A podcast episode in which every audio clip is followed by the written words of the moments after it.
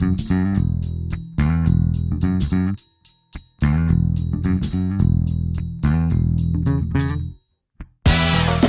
Figuras de estilo, professora Sandra Duarte Tavares, há algumas que usamos muito frequentemente e que fazem parte da matéria de português. Pleonasmo. Ai, esta quase certeza que sai. Repetição de uma ideia já expressa. A clássica de Camões. Vi, claramente visto, lume vivo. Repetição de uma ideia. Nós usamos muito no nosso dia a dia. Eufemismo costuma também sair, Maria Flor. Eufemismo, o que é que é? É dizer, de uma forma suave, uma ideia ou realidade desagradável. Tirar Inês ao mundo determina. Este é um eufemismo. Porquê? Porque em vez de dizer que ela faleceu, a Inês partiu. Também é um eufemismo, em vez de dizermos morreu. Portanto, eufemismo suaviza uma determinada ideia. Estamos com a professora Sandra Duarte Tavares. Ela é mestra em Linguística pela Faculdade de Letras da Universidade de Lisboa, é consultora linguística e de comunicação e é também colaboradora aqui da Antena 1 e da Antena 2. Tem uma vasta obra publicada sobre as questões da língua portuguesa e hoje vamos falar de gramática para a disciplina de português dos últimos anos do secundário. Agradeço desde já, professora, a sua disponibilidade e para irmos ao roteiro da nossa conversa. O primeiro tópico é sobre a coesão textual e os marcadores discursivos. Ora, professora Sandra Duarte Tavares, vamos lá traduzir isto. Vamos é? descomplicar a gramática. Este tópico da comunicação escrita é muito importante porque eu tenho percebido ao longo eh, dos últimos anos que os alunos, quando escrevem qualquer tipo de texto, um texto informativo, um texto administrativo, até um texto criativo, muitas vezes sente-se uma falta de fio condutor entre os parágrafos. Por exemplo, frase 1: Hoje está um lindo dia de sol. Frase 2: Não posso ir passear. Frase 3: Tenho de trabalhar. Estas três frases que eu acabei de enunciar estão soltas, isoladas. Sim. A coesão do discurso permite ir buscar à língua certos elementos, certas palavras que permitem ligar através então, de uma como ordem é que lógica. Ficaria? Portanto, hoje está um lindo dia de sol. Está um lindo dia de sol, porém não posso ir passear porque tenho de trabalhar. Ligo a frase 1 com a frase 2 através de um articulador, de um marcador, de um elemento de contraste. Uhum. Está um lindo dia de sol. Contudo, porém, no entanto. São as preposições. São as preposições, as conjunções. Conjunções ligam orações, ligam palavras. Portanto, para que o nosso texto Estamos a falar, obviamente, da comunicação escrita, mas os sim, articuladores sim. discursivos uh, usam-se também na comunicação oral. São elementos que ligam frases. E para ligar a segunda à terceira, dizia eu: está um lindo dia de sol, porém não posso ir passear porque tenho de trabalhar. A segunda, a frase 2 e a frase 3 vão ser ligadas através de um conector, de um articulador de causa, porque tenho porque. de trabalhar. O porém é preposição, o porque é. Porém, porém também é uma conjunção, uma também conjunção, é uma conjunção. Sim, uma conjunção uhum. uh, de contraste. E, e aliás, convém uh, esclarecer que uma das qualidades centrais de um texto é a coesão, ou seja, a articulação. Do outro tópico que vamos falar, e aí já temos que demorar um bocadinho mais de tempo, tem que ver com a semântica semântica lexical, ou seja, as relações semânticas entre as palavras. E depois aqui vêm para aqui uns nomes. a, a, primeira que tem aqui é a relação de equivalência, é a sinonímia. Diga-me lá o que é isto. As palavras, as palavras são como nós, seres humanos, uhum. ligam-se umas às outras através de relações. E as palavras estabelecem relações entre si, relações mais próximas. Por exemplo, nós estamos neste estúdio 5, se eu tenho a palavra microfone, ao colocar um determinante artigo, eu escolho o masculino, não digo a microfone microfone. Claro. Escolho o determinante artigo masculino. Essa relação, neste caso, uma relação de flexão de género e número, o hum. microfone, os microfones, tem que ver com as relações que as palavras estabelecem entre si. Aquilo que nós vamos ver agora uhum. e que é um dos tópicos que saem nos programas tem a ver com as relações de significado. Porque hum. esta relação que eu acabei de referir do microfone, uma relação de género e número, é uma hum. relação mais formal, mais morfológica. Portanto, a sinonímia é uma relação de equivalência entre palavras. Duas palavras são sinónimas quando têm o mesmo significado. Por exemplo, gorjeta e gratificação são sinónimas porquê? Porque no mesmo contexto uhum. eu posso permutá-las. Posso colocar, imagine-se, demos uma boa gorjeta ao empregado. Posso substituir a palavra gorjeta por gratificação.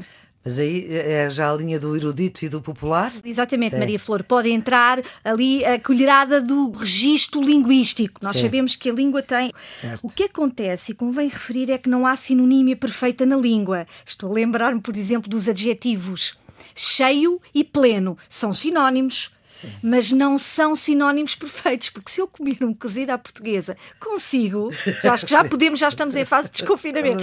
Maria Flor, não quer sobremesa, estou cheia, não posso substituir por estou plena. Pois não. Portanto, não há sinónimos perfeitos. Não, exatamente. Agora vamos para a outra, que é a relação da oposição, que é exatamente o contrário Isso. disto. Antonímia. Antonímia, exatamente. Ora, a antonímia é uma relação de oposição entre palavras. Duas palavras são antónimas quando apresentam significados opostos. Por exemplo, os verbos abrir e fechar podem ser considerados antónimos. É muito importante deixarmos esta nota para o exame de português. Dentro da antonímia, Sim. há três subtipos: antonímia contraditória ou complementar. E eu explico quando a afirmação de um supõe a negação de outro. Por exemplo, vivo morto.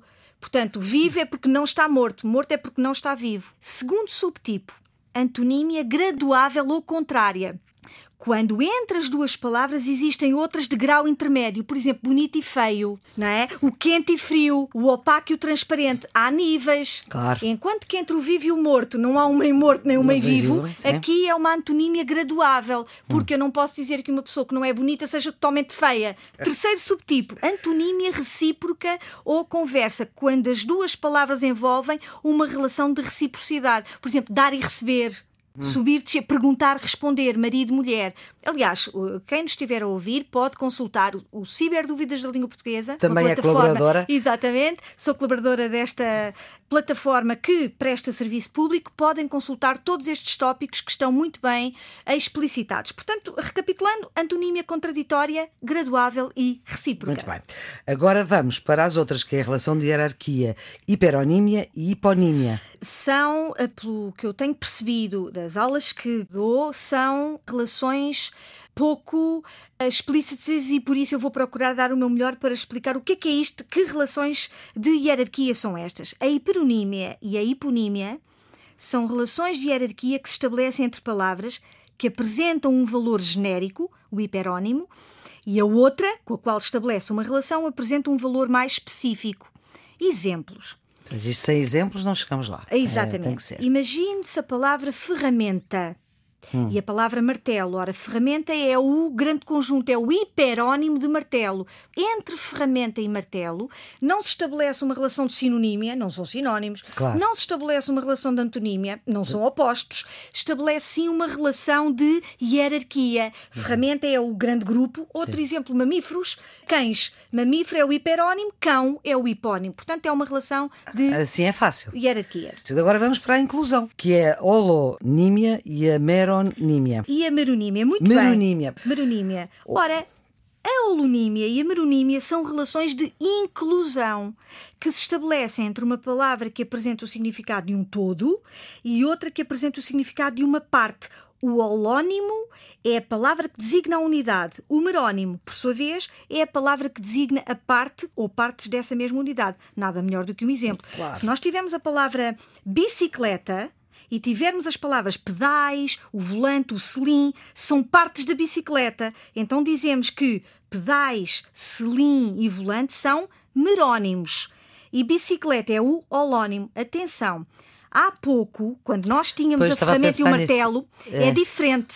Porque martelo não é uma parte da ferramenta. Ah. É, ferramenta é um sobreconjunto que claro. inclui martelo, a chave de fendas, e aqui são partes. Sempre que temos uma relação de inclusão, nós temos uma relação holonímia, meronímias. Agora, vamos para os atos ilocutórios. Podem ser assertivos, diretivos, compromissivos e expressivos. É verdade. Isto tem muito a ver connosco, porque tem a ver com o locutor, que é a pessoa que fala, não é? E o interlocutor, a pessoa com quem se fala. Exatamente. Nós entramos neste momento aqui numa área associada à competência comunicativa, porque quando nós comunicamos, no oral e no escrito, há sempre uma intenção, sempre, ou para informar, que jornalista, um repórter, um pivô faz, ou para informar, ou para influenciar, para persuadir, ou para dar um esclarecimento. É isto de que se trata, ah. eh, descomplicando. Portanto, Muito bem. Os assertivos adjetivos, vamos lá. Vamos lá. São atos de comunicação que assinalam a posição do locutor relativamente à informação que transmite. Alguns exemplos. Considero exemplar o comportamento deste aluno. Discordo de algumas propostas apresentadas. Portanto, assertividade está relacionada com afirmação. Vamos aos diretivos. Os diretivos pretendem que o interlocutor realize uma determinada ação, uma ordem ou um pedido. Por exemplo, por favor, não se importa de fechar a porta do estúdio? Imprima este documento, por favor. Uhum. Quando o locutor pretende dar uma ordem ou fazer um pedido, nós estamos perante um ato locutório diretivo. Uhum. Portanto, eh, não se esqueçam de que nos atos diretivos nós temos sempre subjacente um pedido, uma pergunta ou uma ordem. Pois. Número 3. Compromissivos. Compromissivos.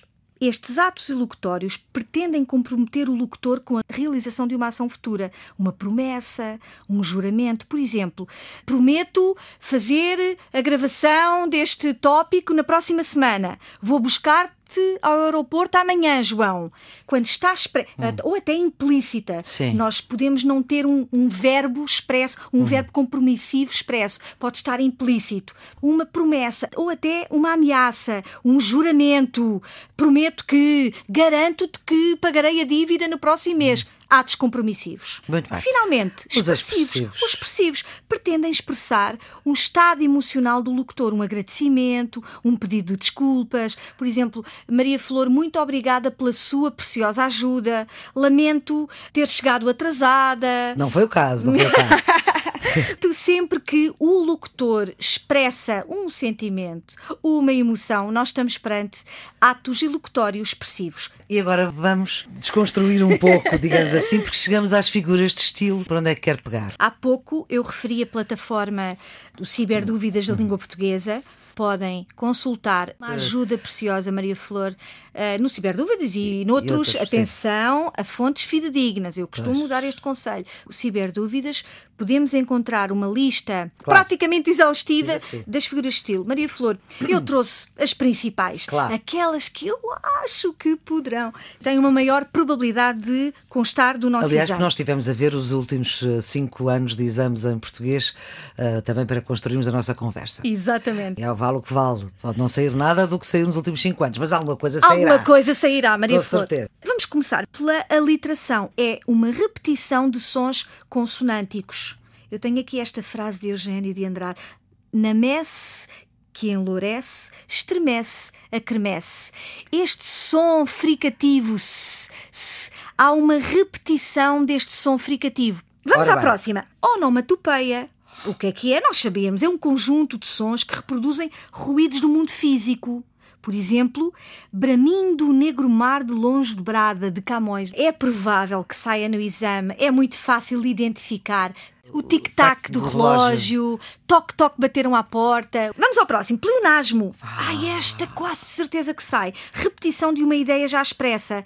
A clássica de Camões, vi, claramente visto, lume vivo. Repetição de uma ideia. Nós usamos muito no nosso dia a dia. Eufemismo costuma também sair, Maria Flor. Eufemismo, o que é que é? É dizer, de uma forma suave, uma ideia ou realidade desagradável. Tirar Inês ao mundo determina este é um eufemismo. Porquê? Porque em vez de dizer que ela faleceu, a Inês partiu. Também é um eufemismo, em vez de dizermos morreu. Portanto, eufemismo suaviza uma determinada ideia. Outra figura de estilo que costuma sair quase sempre: personificação. Atribuição de qualidades ou comportamentos humanos a seres que não o são. O exemplo que eu tenho aqui, de Antero de Quental. Também choram as ondas todo o dia, também se estão a queixar também à luz das estrelas toda a noite a suspirar. Portanto, atribuição de qualidades, características, comportamentos a seres não vivos. A ondas. A Exatamente. Ondas. A hipérbole é fácil. É, exagerar, não é? Exagerar. ênfase resultante do exagero. Tenho também o exemplo de Camões. Ela só viu as lágrimas em fio que de uns e de outros olhos derivados se acrescentaram em grande e largo rio. Portanto, as lágrimas encheram o rio. O exagero. A metáfora. É quase, quase certo que a metáfora, a metáfora é uma figura de estilo muito relevante e uhum. muito usada na comunicação. É o quê? A metáfora é a comparação de dois termos sem usar a palavra como. Porque se eu disser os teus olhos são como o mar, porque são azuis, Sim. aí se estivermos perante a partícula comparativa como, a figura de estilo é comparação. Se a partícula como não estiver expressa, é metáfora. Por Os meus filhos são o meu sol. Ora. É uma metáfora. Ah, por exemplo, escrever não tem de ser uma corrida de obstáculos, é uma metáfora. Em vez de dizer, não tem de ser uma tarefa difícil, isso é literal, sentido literal. Uso uma metá as metáforas enri- enriquecem a nossa comunicação. Portanto, comparação de dois termos sem o uso da partícula como. E para a gente fechar a nossa conversa, Sandra Duarte Tavares. Vamos fechar com uma figura de estilo que também costuma aparecer nos exames, que é a perífrase. É uma figura que consiste em dizer por muitas palavras aquilo que se podia dizer por uma. Por exemplo, em vez de amanhecer, os primeiros raios de sol, Sol. que romperam por entre as nuvens. É Isto é perífrase. perífrase. E a paráfrase? A paráfrase. Pará- Paráfrase. Ainda bem que referiu a paráfrase. Não é uma figura de estilo. Paráfrase significa dizer por outras palavras aquilo que está expresso. Muitas vezes no exame é pedido o seguinte. Em vez de dizer diga por palavras tuas, faça uma paráfrase do primeiro parágrafo do texto. Isto significa dizer por palavras nossas aquilo que lá está. Muito obrigada, professora Sandra Duarte Tavares. Se desta conversa ficaram algumas dúvidas, é gravar pelo nosso número de WhatsApp 96909 4524, gravar a sua dúvida. Ou então, se tiver uma sugestão, enviar para o e-mail bloco de notas antena 1 com número e tudo, arroba rtp.pt. Já sabe, todas estas conversas estão nas plataformas podcast. O Serviço Público Bloco de Notas tem a produção de Ana Fernandes, os cuidados de emissão de João Carrasco. Pode ser ouvido a qualquer hora. Nós amanhã voltamos com outro assunto. Então, até lá.